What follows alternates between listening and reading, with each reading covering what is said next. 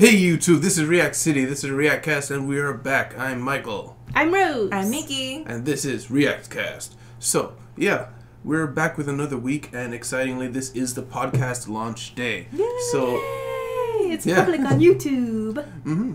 And we actually had a pretty good reception, considering it's been out for 4 hours and we have 100 views on it. That's actually better than Boba Fett's finale episode. So. I didn't even mean that as a diss, but it is what it is, you know? Did you guys have any expectations for how the podcast would do? I kind of do. I was a little nervous to have expectations because it's a little bit more personal. Mm-hmm. It's not about one anime, so that it would draw a crowd for that anime. So it's depending on people wanting to hear what we have to say, you know? So I'm like, I don't know if I want to expect anything. I might get my heart broken. Mm-hmm. But I was pleasantly surprised. Like, I wasn't expecting 100. I was expecting maybe among our lowest performing video. Mm-hmm. Do you have any? I kind of expected it to be something slow to pick up. Yeah. I did expect that it would be among one of our lowest, but I also expected it to be very consistent. I noticed people who like podcasts are consistently listening to podcasts. Yeah. So I expected the views to be low, but for it to be consistent with the crowd. Yeah. I figured that if it were to, you know, resonate with our viewers, that, like you said, it would keep going. Like, mm-hmm. I wouldn't expect it to die off because I do enjoy our podcast myself. Yeah. So I think people would enjoy it too. Yeah. Yeah. I kind of expected, honestly, but not worst case scenario. I thought we'd hit like 15 guaranteed views. Wow. And best case scenario, maybe 50 throughout the day. Yeah. So to hit 100 in 4 hours is really, really good. Yeah. That's awesome. And comments. And comments. Yeah, yeah. Thank you guys. Thanks. Yes. I think part of that is to do with the fact that I think we mentioned this before, the way our reactions go is our main content, I guess you could say, is the discussions. Yes. That's what our crowd usually likes to hear from us. So a podcast is basically like an hour-long discussion. Yeah. So I guess it makes sense that they would be more interested. Yeah. I truly feel that is the best part of the channel that we have. Yeah. And I hope that one day we can look back and be like, wow, we were celebrating 100 views. So. Yeah. But right now it is very big. Yeah. Yes. Mm-hmm. So we had a Q&A section. Well, we have a Q&A section in Discord. And you were answering a couple of the questions.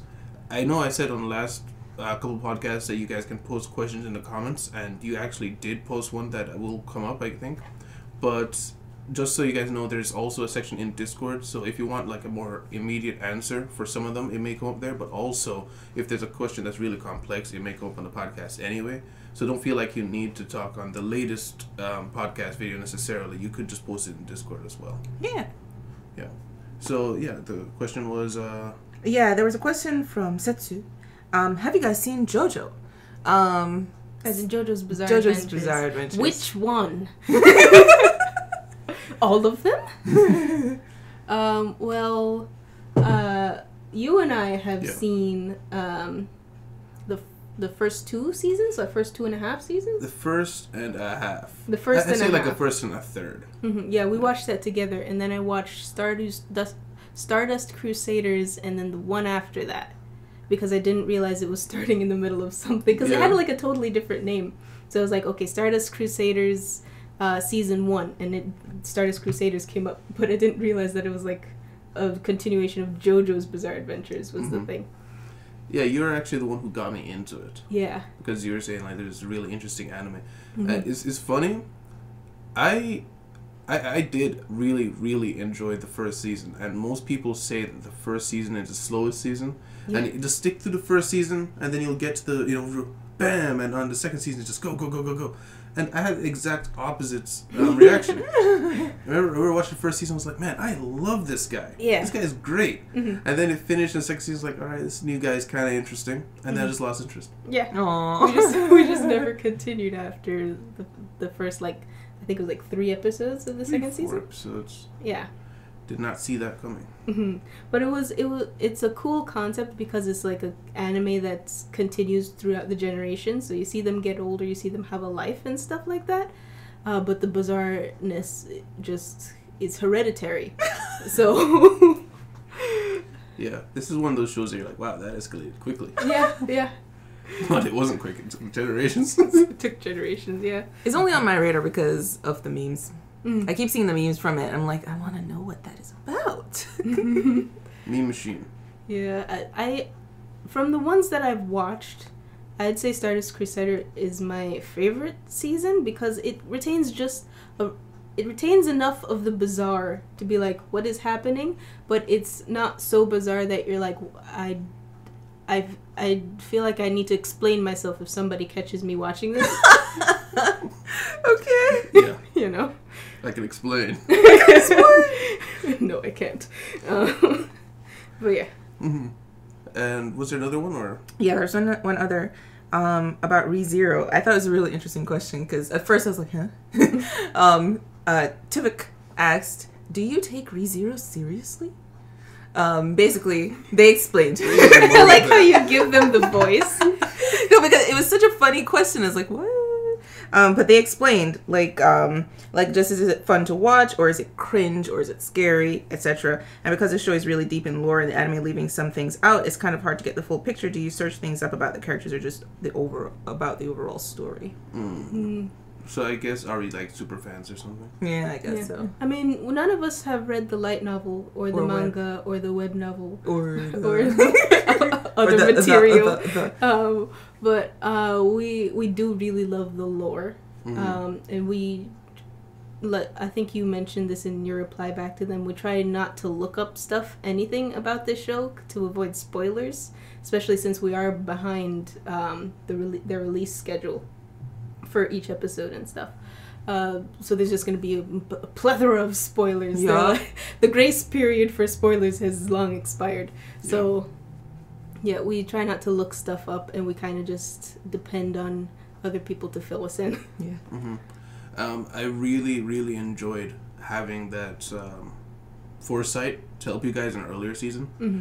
Where I knew what was coming, so I knew what was not spoiled and what was spoiled. Despite I did kind of spoil the auto thing because I didn't know that it wasn't supposed to be that they're friends yet. Remember that? Yeah. Oh. But other than that, there were a lot of comments that I saw that I knew not to tell you guys because I saw the show will tell you in this episode, the show will tell you in that episode, and not major things, you know. So it's not like I think people are intentionally spoiling it. I think it's just one of those things that they read the light novels and a manga and they just think it doesn't come up.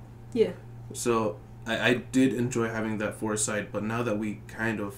It's still a small community, but it is a community where we've got people in the Discord who are able to tell us. Yeah. Like, this, you can know this, you cannot know that, that might be a spoiler. Mm-hmm. It's kind of funny to see them sometimes say, is that a spoiler? And they kind of... Stephen and King went back and forth a couple times, like, was that a spoiler or not?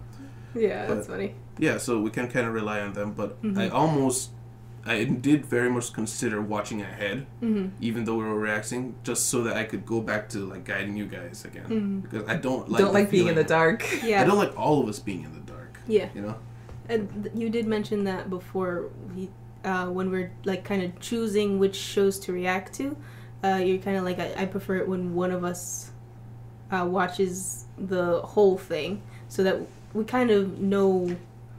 Like, because sometimes in animes, things are just unexplained, and the anime thinks it's been explained. It's like, what just happened? Yeah. So if all of us are in the dark for the rest of the anime, it's just, it kind of affects the experience. Yeah, it does. Yeah.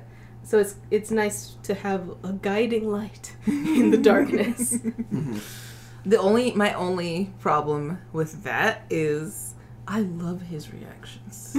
Like, I have to do the thumbnails. Does he have reactions? Yeah, occasionally he will, like, you know, like a big reaction to something, and it's very occasional.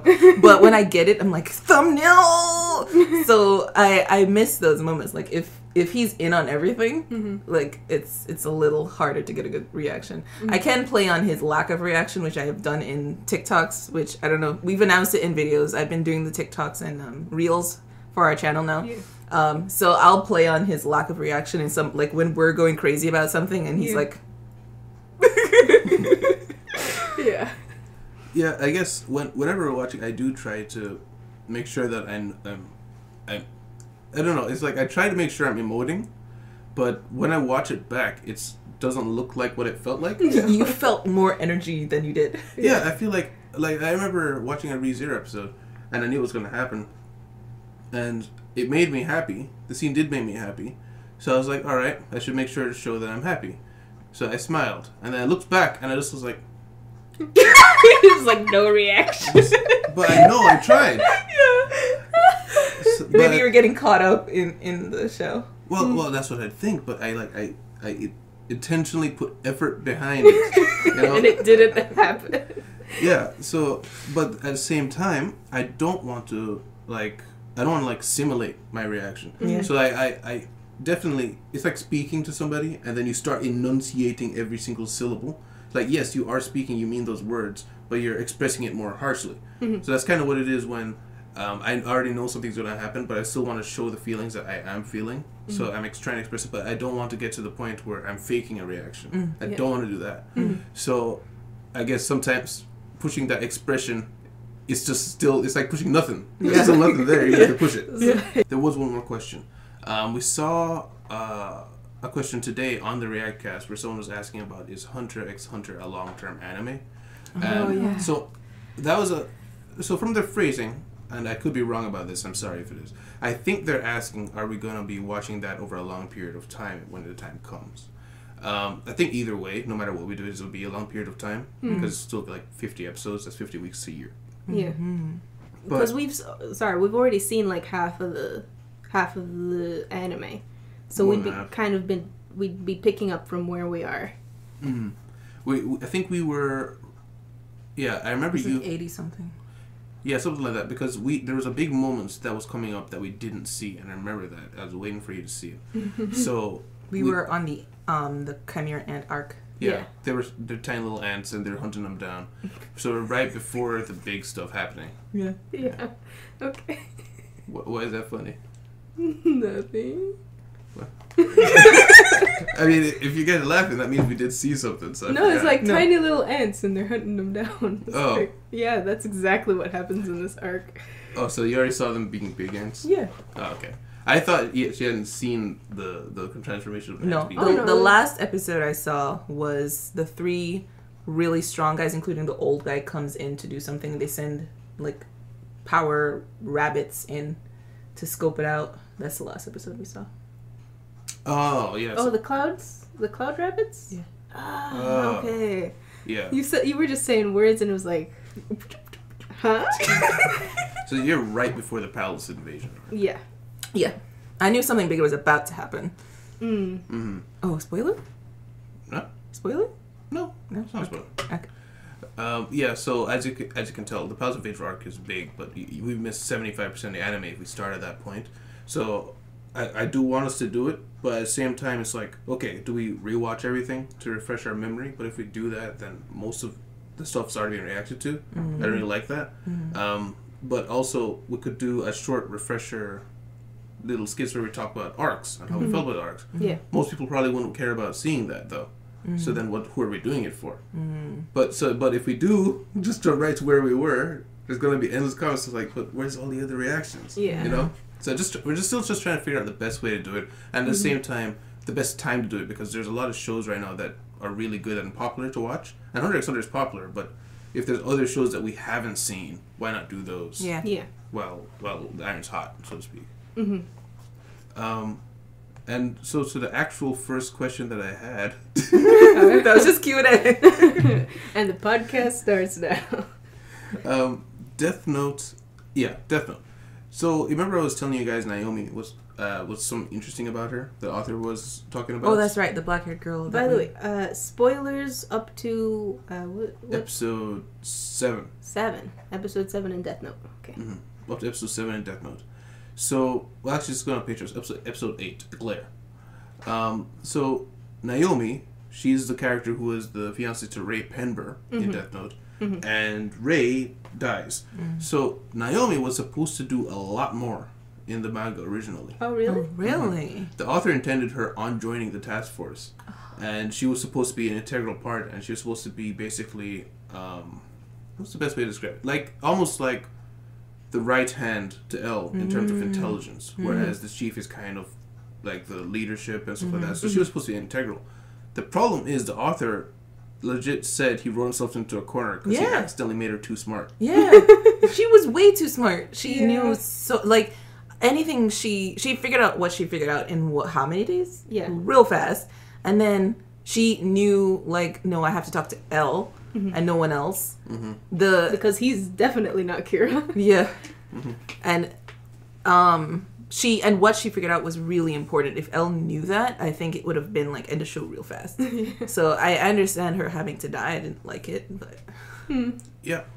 He said that the plot was finished if she links up with him. Because given the intelligence that she has shown, it would be a huge character break for her to not figure everything else out. Mm-hmm. Yeah. And Elle to figure everything else out. Yeah. So she had to die. Mm-hmm. Even though... But there isn't... This has a alternate universe. Oh, like sometimes the author does it. Yeah. The author does alternate universe for this. And cool. In that, he keeps her around, but he does it differently. Because he still liked the character. But it didn't come out the way he wanted it. So did he make her dumber or something? No, it's just the series of events that occurred are different. Oh, so it doesn't put him in as much danger. Okay. Okay. Yeah. Hmm. It's one of those things, remember I told you about how... I watched an interview with George R.R. Martin, mm-hmm. the famously long writing guy. Yeah. He's the guy who wrote Game of Thrones. Oh, okay. he said there's like two types of authors. There's the architects and gardeners. Mm-hmm. And it seems like this was a gardener, where they let the characters, they make the characters, and then they act as they would act. Mm-hmm. And then you trim off the fat. Mm-hmm. And then there's people who plan every single thing, which is what I think Attack on Titan's Arthur is. Yeah. But, oh my goodness, yeah. Gardner feels more organic, I guess you could say, mm-hmm. but you run into those things where sometimes characters... Just do what they want to do. What they want to do. It's like, I'm ending your manga here. Yeah.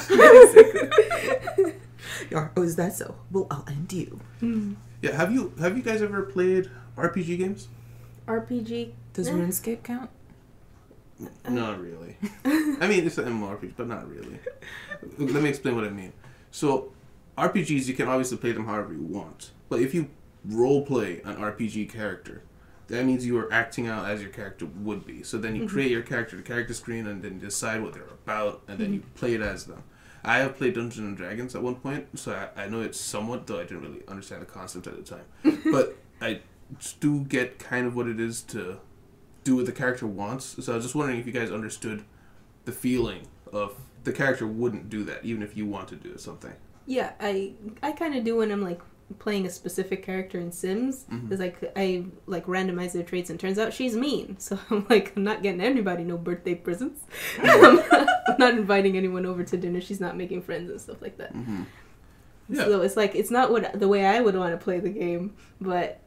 This is the character that I play. Yeah. Mm, I understand the concept, but like when it comes to like actual gameplay, I would find it very hard to not play according to my own character. Mm-hmm. Mm-hmm. Like I put myself and my emotions into whatever character I play as. Mm-hmm. So that's why whenever like I play like any game, like I forgot what game did we recently, not recently, but there's a game we started like a multiplayer game Should and I it? Maybe it was Sotor, and I accidentally named it like Nikki instead of like giving it a cool Star Wars name. Mm-hmm. And you guys, why is your character's name Nikki? It's like, I don't know, it's my name. And it's just because of the way I think. Whenever I play as a character, I play as me. Mm-hmm. So like, what would I do in this? What would I do? So I play all games like that. Yeah. But I do understand the concept of like when it comes to storytelling, and I do actually. Think that way when it comes to stories. Mm-hmm. Like when we watch anime or we watch any live action, like I'm thinking like Boba Fett and that kind of thing. Mm-hmm. I always do think about did that move make sense for that character? Mm-hmm. And if it doesn't, it like irks me. I'm like, they wouldn't do that. Yeah, you know. So it does affect me in that way. Mm-hmm. But when otherwise, no. All right. I was about to say I think you're an architect. You read the book, but yeah, you do get it. Yeah. And some interesting news just came about. So Crunchyroll announced that Jujutsu Kaisen movie Zero, mm-hmm. it will be in the United Kingdom March 18th. Ooh. March? Oh, wow. That's fast. Yeah.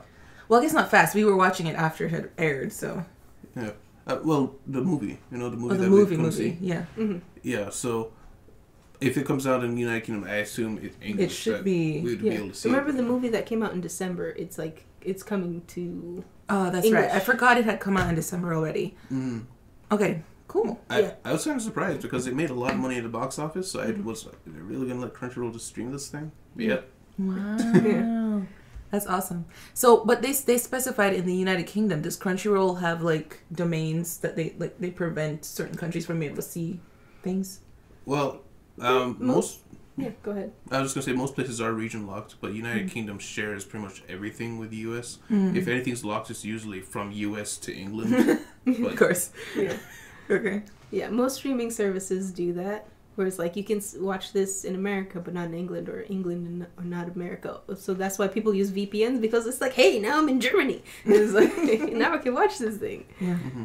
It is hilarious that is the biggest proponent of VPNs right now. Yeah. Like, that's probably not what most people are using it for, really. But it's when an ad comes up for it, it's always, like, hey, Netflix region locking you?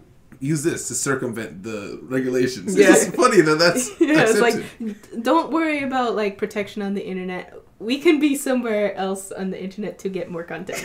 Yes, please. Yeah.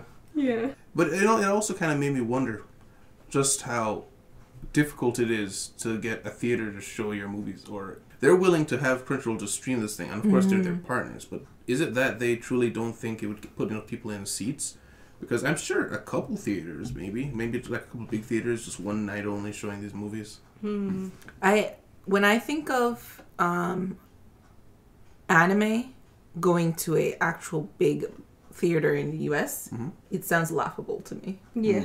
I'm just being honest, like, and I think it's the mindset of where anime is still an amateur thing in a lot of Western minds, and even in my mind, I think if I tell someone I'm watching anime, it's like I'm a nerd, you know. Yeah. And when I meet people who are like, yeah, they're totally into anime, oh, you're a nerd too, yay! Yeah. You know, so I don't like see it as like Marvel, for example. Regular content. Yeah. Like, no, like when I think of Marvel is still like a comic thing that came from, but it's more mainstream, and anime is not as mainstream, I think. I think maybe people are aware of that kind of mindset when it comes to anime, and like thinking, oh, maybe we shouldn't even attempt. It might be a failure. So it's better to just set it on streaming. Yeah. I think it's kind of that, but also like the market for anime is people who are already on those streaming platforms to watch anime. So if they hear it to like come out to a theater, they're probably just going to wait for it to go to streaming. As we would. Yeah, because we would want to do reaction. That's one thing. But seriously, just most people, I mean, the generation that it's targeted towards just don't want to go out their house. Don't want to go out. Yeah, it's true. Yeah, so. Good point. Yeah, it's also partially, that's part of why theaters were dying in the first place. Mm-hmm. So now, it's just go straight to streaming. Mm-hmm. Mm-hmm. I did have something to add to the streaming thing. I also think, at least in the last couple of years, streaming has been elevated in people's minds as well. Mm-hmm. I think about Disney releasing Marvel movies and Marvel series on streaming. It's like Black Widow. Like, she was so upset. Yeah. It was supposed to go into theaters, and instead they put it in Disney streaming. Yeah, and that her cut of the tickets. I think it was she was supposed to get a portion of the box office profits from theater. Yeah. So I wonder if it was them saying maybe it won't do as well, let's not risk it, or it was just them saying no, streaming is a better way to go, it's gonna reach more people or get us more money. Because I wonder which of that it is, because if it is the latter, it would speak to the growth of streaming and the way people are looking at, no, if I get on this streaming platform, this is great. I still think theaters it's still iconic, you know, get into theaters. But I do hear what you're saying, like it is dying. A lot of theaters are literally going out of business. Well, that is mostly due to the pandemic. The pandemic is helping that. And Black Widow came out was it late 2020? I don't remember. It was between late 2020 and mid 2021. Mm-hmm. So it was like right in the no-go zone. Yeah. So them going, okay, nobody's in the theories, let's just go straight to streaming. That is, it is still, like, I'm just thinking of her part now. Part of her doing the movie was, that's her pay, right? Yeah. And then you just said, we're not going to pay you, basically. And they should have, like, renegotiated if they knew they were going to do that. But anyway. No, that makes sense. Yeah. I was just thinking, not necessarily like a countrywide, all theaters near you or anything. Mm-hmm. Just like this one, that one, that one, that one. Localized areas, and you guys can, like, if you guys want to see it in a big theater screen, you can. Because they did that with, what was it, Dragon Ball Z, but Dragon Ball Z is also the biggest anime probably ever in terms of Western audiences. Yeah. But, yeah. Mm. This one is another question. I don't know how much we can talk about it, though, because you're kind of still new to anime in general. But do you think anime has been getting better or worse? Better or worse? I mean, like, I've seen some comments where people talk about, like, animes aren't as good as they used to be. And, you know, it's just one of those blank terms where you're not really... I've seen what animes used to be. We haven't gotten any worse. I mean, there's more isekai. So I guess better. It's... No. No, I'm saying, like, you feel like it's been getting better? No. I actually feel... Well, maybe it might be getting better. I feel like we have more good shows more often than it used to be, like back, because I'm talking about like fuzzy, weird looking chins and foreheads like type anime, where it's like, if anybody knows Fruit Basket, like the first Fruit Basket that came out, that old, so like 90s anime type stuff. That those anime, it was hard to find a good one, but if you found a good one, everybody was watching that one. Yeah, basically.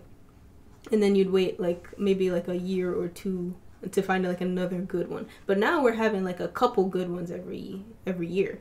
Mm-hmm. So I guess it's been getting better, but it's a lot more saturated now. I was going to say that. There's a lot more animes now, and an unfortunate number of them are isekai. So, yeah. Like, seriously, have you browsed, like, the front page lately? Like, no. 90%... No, I did notice that whenever paper thin plot. I did notice that whenever we opened up Crunchyroll and the title screens were coming up, they were almost always isekais, and I think it's because it's an increased demand for isekai, I think, but also it's such an easy plot line. Yeah, because if the main thing that shonen has been the biggest genre forever, and the reason it's been the biggest genre forever wasn't because necessarily kids of that age were watching anime. It's because people connected to that age with anime. It's the same reason why with so many animes, people were at high school age, or they're in school for whatever reason. They're in school, even though it has nothing to do with being in school. Yeah. In school, saving the earth, fighting the aliens. That's the time period people felt almost free in their lives for a lot of the time, and animes and mangaka connected with that as well. So maybe in their lives they felt that way as well. So most animes that got popular were of that genre. So I think isekai is kind of like the next step in that evolution, where not only are they in the school age, but they usually come from a school age and they have a really hard background, and now they get a second chance. Everybody wants a second chance. Yeah. A chance to be free or feel like they have power in a world where they previously didn't. That's the basis of all the isekais. Yeah. You know? So I think that's why most of the... Not most of them, but a lot of them, a lot more than it used to be, have become isekais. Yeah, because, like, everybody, like, thinks about, like, what they would do in that world, and then basically everybody just wrote it down. But then I think it's... I don't want to call it, like, lazy writing, because people are interested in it, right? Yeah. So we're perpetuating the problem, but it's like... You don't have to flesh out the character in their world with their culture, which means you'd have to flesh out their culture and their world. You just flesh out the character as you know them here, and then put them in weird world number 65. Mm-hmm. I think it's kind of, it's like I want to say almost exaggerated. It's an exaggerated version of the Western idea of live action everything that's happening, because it's a formula that works for some reason, that connects to just that perfect funny bone in the human psyche. They're like, yes, they will click on this, and it's basically easy money. Somebody, if there's a person with a mind that they love all the isekais. They don't care about the paper-thin plot. They're like, no, it has the character doing what I want and the harem and all, whatever it is, you know? And they're getting what they want from it, they're going to keep watching them. And so the people who are making them are like easy money. They want to do that. Yeah. So it's like they're banking on people clicking this very similar to the last thing you just watched, just with different faces character. Yeah. I think along that vein, I've also seen a lot of anime where it's like absurdly strong main character, even if he's from the world. It's like, oh, I don't remember the name of it, but he comes from like one of the hardest levels towns. It's kind of like a video game. The town is the hardest level, but he's the weakest one there, so he thinks he's really weak, but then he goes to like a starter town and he's like the strongest person there ever. And so that kind of thing where they just want the person to be super strong in this world for whatever reason. It kind of defeats the stakes, though, and of course they still have their harem. So I saw one, like, a guy got isekai'd back into his own world. That was one. That was funny. Because I'm like, what's the point? He's still super powerful. Okay. So just that kind of anime is everywhere, but it's hard to make it compelling, which I think is why I liked ReZero, because our main character is super weak and he's struggling. Yeah. Yeah. And yet, I was thinking about ReZero in this context. ReZero is weak, but not, because he just happens to... His name is ReZero? No. Oh, sorry. Subaru just happens to be able to overcome the things he faces, whether it's making the right connections or being in the right place just at the right time, or whatever it is, he does overcome. And what that... I was wondering, like, you have the formula of... person from high school comes to New World, gets superpowers. What makes ReZero work? One, it's a great plot, but two, it's the fact that he is himself, but he still wins. You know, even though he's losing a lot, but he still wins something, and it's like, oh, that feels like I could do that. Like I can be normal and do this. You know, so it still hits you in the heart. I think it's the stakes for me, because like in every struggle he's had, there's a very real possibility that he will lose. Even though he has overcome every single one of them thus far, it's still like, are we going to see him lose right now? Is there going to be a obstacle so insurmountable that he can't Subaru his way out of it, basically? You need to come in. Oh. Yeah. Yeah, so... yeah, I agree with everything you guys are pretty much saying. I think for Subaru, it's kind of the rule of, you know, whenever there's a bad guy, they usually come in and it's like, man, this guy's really... Like, every time a bad guy comes into any show, yeah, like, why do you do that? Even though, like, he does something really mean, even though he doesn't have to. It's because whatever's about to happen is about to be really bad to him, and they need the audience to not feel for them. Yeah. They need the audience to accept that this person deserved what just happened to them. So it's kind of, like, scaled. So for... Subaru, I think the author realized that a lot of isekais fall flat because the hero doesn't really pay for what he gains. And for Subaru, he pays dearly. He pays too much for every inch that he gains. And it's because of that, the audience can really relate to him, and the audience can really care for him. And yeah, I think isekais in general, I think that's... It's not necessarily the fault of the manga authors, that they get pushed onto the main stage. I think it's the fault of the companies. I think it's just...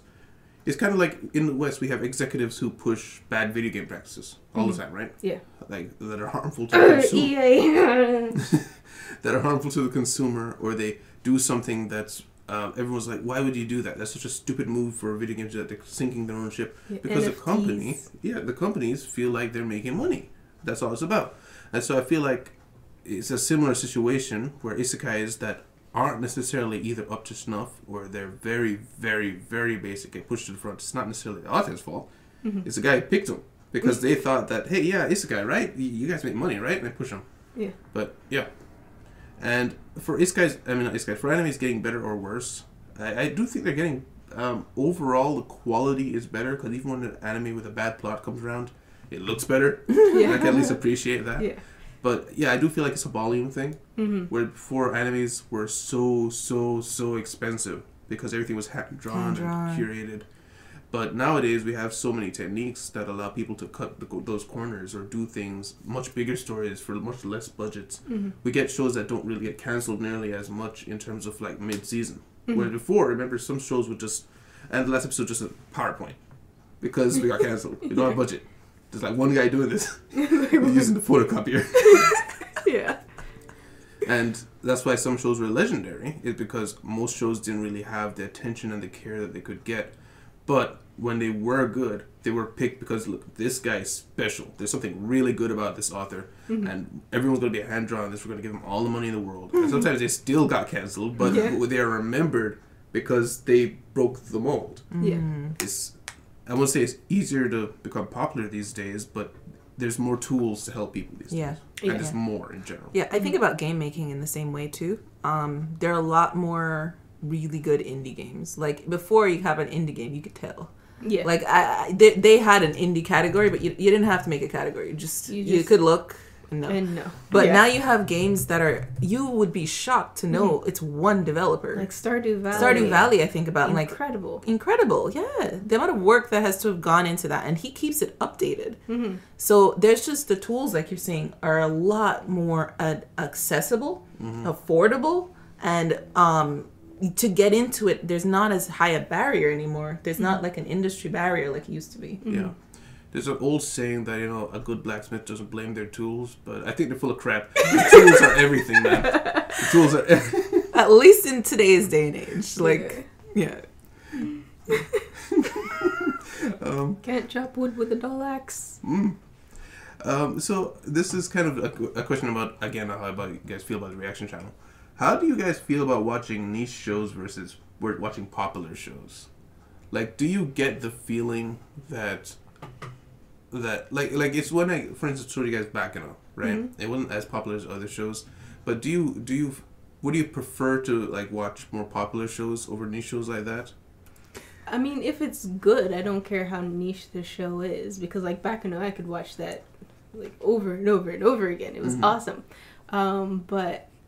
Watching popular shows, usually they're popular for a reason, like, what is it, Boku no Hero Academia? Yeah.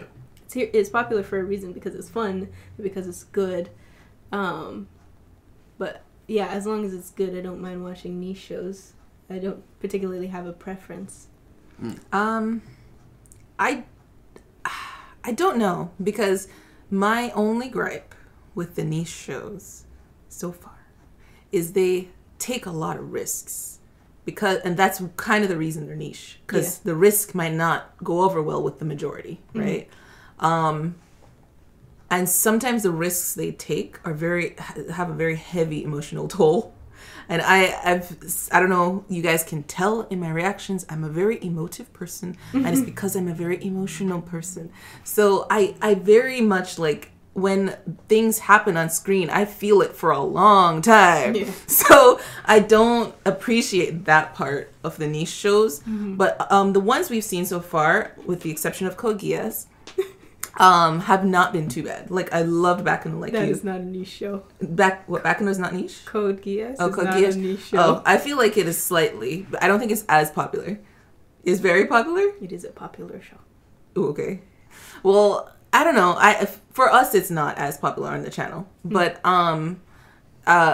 to me, like, as long as I can handle the... Like, I'm a mainstream viewer for the most part. I don't tend to go with, like, the niche type of shows, because there's always something that, like, makes it stand apart. And what most people, like, a lot of people, like, nah, not really, because of that one thing. And that one thing might actually bother me. So I do tend to err on the side of mainstream, because it's usually more emotionally manageable for me. I just remembered, I watched anime. It was like, it was one of those animes that's like 2 or 3 minutes an episode. And it was I liked the anime as something ninja something. I don't remember what it was called, but it was about these, I guess like it's like a paranormal anime where you have like the demons who are like the old, what do you call them, like mythology, Japanese mythology type demons that they like hunt down and kill to save people. So like there was one that does like Cat's Cradle, And if you play with her, you're you become the next person who's doing that and become a demon, and they hunt those kinds of demons down and they kill them. Mm-hmm.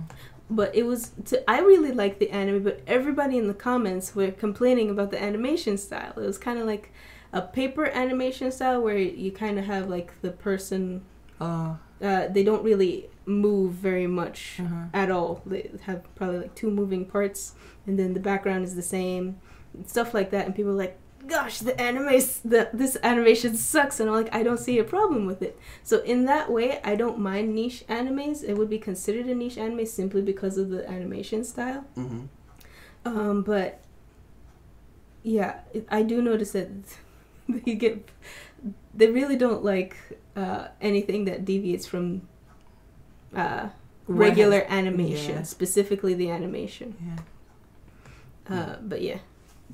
I guess I like niche anime. I guess that's the conclusion here. I don't know. I feel like you've watched so many animes that you have to. Yeah. Yeah.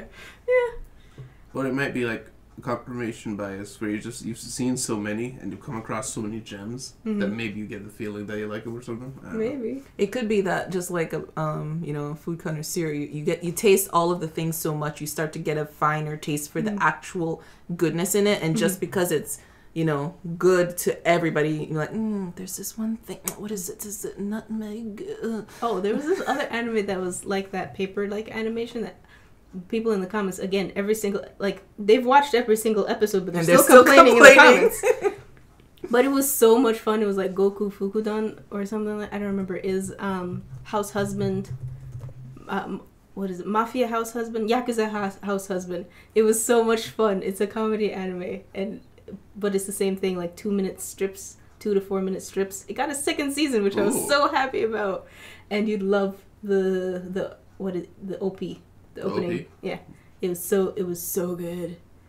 I saw a little comedy skit of the house husband thing where he was like buying flour. Yes, it's hilarious. Yes, it's so funny. Like every single episode is hilarious.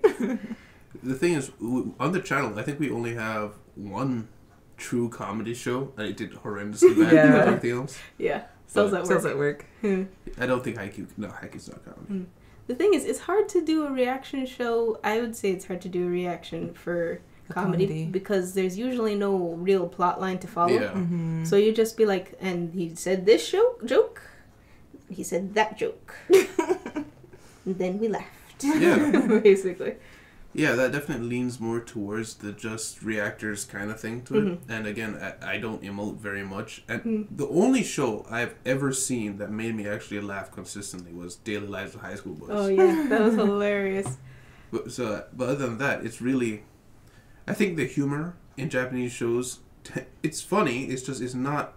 It doesn't hit like a lot of Western comedies do for me. I feel like Western comedies still tend to have plot lines. They do. And then usually they might overstep and go a bit serious. And go into drama. People are like, what's happening? Yeah. That happened a lot on Nickelodeon. Yeah. Thinking about that. A little piece of news. Mob Psycho Season 3 was confirmed. There is a small little trailer that's been out for months now. But really? It's not even really a trailer. But it's believed that sometime either April or October it'll be out. Okay.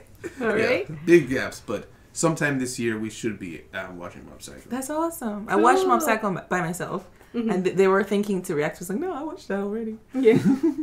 I was recommended to it by someone in my Twitch channel. I was like, I really enjoyed it. Like, I had to stop myself from watching like 4 or 5 episodes at once. I was like, no, I hate myself. Same author who made One Punch Man. Yeah. So, yeah, I could tell. That is a good, example of overpowered anime character, but it was still a good anime for some reason. He had struggle. Yeah, that's what I was going to say. He was overpowered, but he had weaknesses. Yeah. Mm-hmm.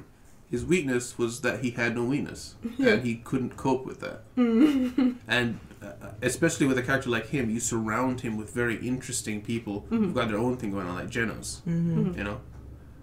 That way you avoid Superman problem by having Superman... What? I thought you were talking about Mob Psycho. Both of them. Both of them are like that? Yeah. One Punch Man. Both. They're both super... Yeah. They just wipe the floor with any opponent, but, Yeah. They're still great. I was more talking about One Punch Man. Okay. But yeah. In Mob Psycho, there's a lot more emotional struggle.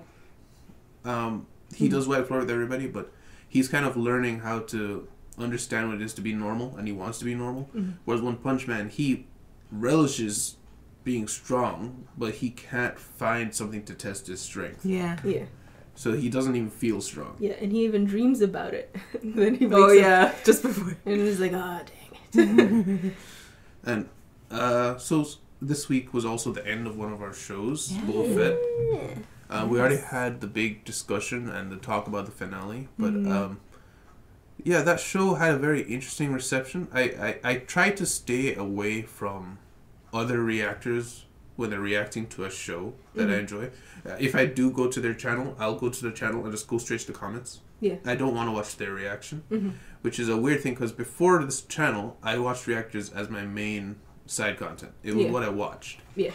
But, yeah, now that I've finished it, I go back and I see people talking about the show, and they're pretty much on beat with us. Yeah. A lot of people, especially in the comments and older, you can tell from the way they're typing, fans of the older Star Wars stuff feel disappointed with the way it went. But it's pretty much, the first half was very weird and lost a lot of people. Yeah. And then the second half was better, but the second half had one episode of Boba Fett. Yeah. Yeah. So it's like, what's supposed to be going on there? The mods, how do you guys feel about the mods thing? Apparently there was a lot bigger deal about it than I expected. I kind of expected that there would be some people like that in a world where it's so tech heavy. Yeah. But the way that it is it you can tell that the creator of Spy Kids made those characters, or had a hand in making those characters, and that to me is the problem. To me, because no, you go ahead. Because even R2 doesn't have as many mechanisms in that one guy's hand as, and that's a whole robot. Sure, yeah. So, yeah. To me, I think they could have been designed a little better. I don't feel Star Wars from them. They feel, the Spy Kids thing explains it for me. They feel like they were invented, but I know they weren't. They were supposedly there before. Like you were telling me, no, they weren't. No, I was. Oh, go ahead. No. I was gonna let you say. I thought we had said like people were saying they were always supposed to have existed or something. I was saying modifications and people having mechanical parts has always been there. Like Luke and Anakin, they both had. Yeah, but something like them. To the extent that they showed later with, like, the go-go gadgets. No, yeah, that's what I'm saying. It just, I feel like it should have been more archaic. Like, the thing with Star Wars is it's, like, a clash of past and future together that it just looks like archaic future. Yeah. You know? And they didn't feel archaic. Yeah, with pogo leg. Yeah. Pogo spiky leg onto the... I didn't notice that. The speeder car, when the ambassador was trying to get away, the guy pulled up to the side and used his pogo leg to like destroy one of the I did not notice that. No. Yeah. And the worst was their colorful shiny. Yeah, that was just a bad decision. Like I understand I think he was trying to paint this picture of these guys. They take pride. That's what the water guy, when he was explaining them, said they take pride in their modifications or whatever. So I understand they're kind of like, this is my baby, my ride. Yeah. So they're gonna make it colorful. They're gonna pimp it out. But shouldn't their version of pimping out still fit into Star Wars universe? Yeah, because it's like when you think about like the whole world around them, the brightest thing is literally Boba Fett's green armor. Camouflage colored armor. Yeah. It's true. And the color white. So when you put bright red and bright like baby blue into that world, it doesn't make sense. Yeah. And sunshine yellow. Sunshine yellow. Yeah. It felt to me like someone took like a syringe and injected colored ink into another liquid. Like you could see it moving amongst the mass. Like it just didn't fit. Yeah. Perfect example when they were going around that last episode, checking out the spy points, and they stood out and like if you're trying to be surreptitious, you're failing. Yeah, nodding. Yes. unfortunately, the director is getting a lot of flack for it, which, you know, even if I hate a show, I never directed at the people. Like, I'll say, yo, this show sucks. It was horrible. Like, I'll say that, but I won't say, like, you suck. You're horrible. No, that's not okay. I mean, when you think about it, the director did what the director does. He's done his... That's what he did with Spy Kids is, his style translated over to this. You hired him. Why did they hire him? That's the problem. I was just watching, I think, a video by The Closer Look when he was talking about what happens when the director or the producer has too much creative control.